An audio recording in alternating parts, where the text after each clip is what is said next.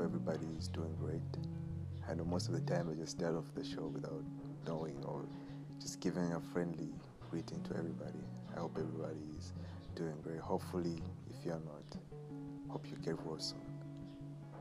So today I'll be talking about the road that's destined to greatness. Sometimes, many of the times, we think that the road that's destined to greatness is always a smooth path.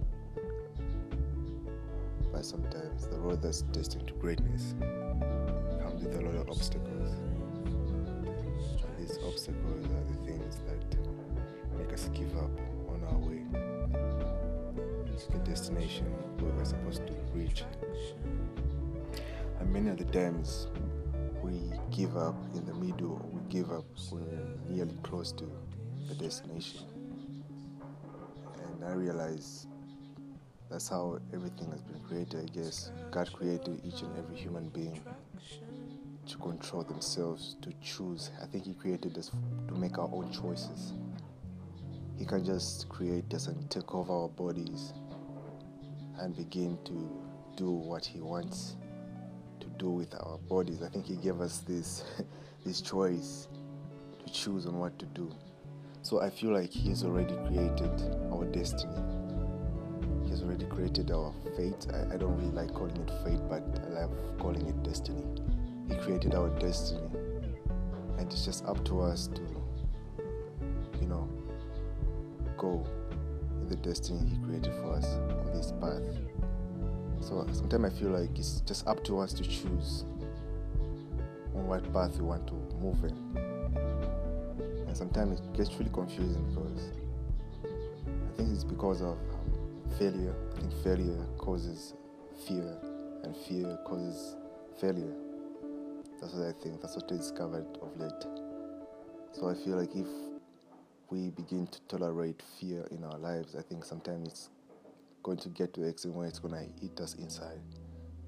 So denying certain things that feel points that feel negative, sorry, that feel negative, is actually a good thing because it helps us to control our bodies and also builds our character. And sometimes on the road of um, reaching our destiny, we encounter so many things, so many people. So to say, these are obstacles, as I mentioned earlier. And these obstacles can come in many, many forms, many forms like people, things. Um, yeah, mostly it's just people and things. so yeah, I've been I've been thinking about this lately of late, and sometimes people look down on themselves. Those are those are one of the things that causes us to to fail right in the middle of our path to of success. So we fail in the middle because we feel we're not good enough. So sometimes it's just lack of self-esteem and lack of believing in ourselves. I think if we start believing in ourselves more often, we won't have any challenges or problems in succeeding. Sometimes it's just all about believing yourself.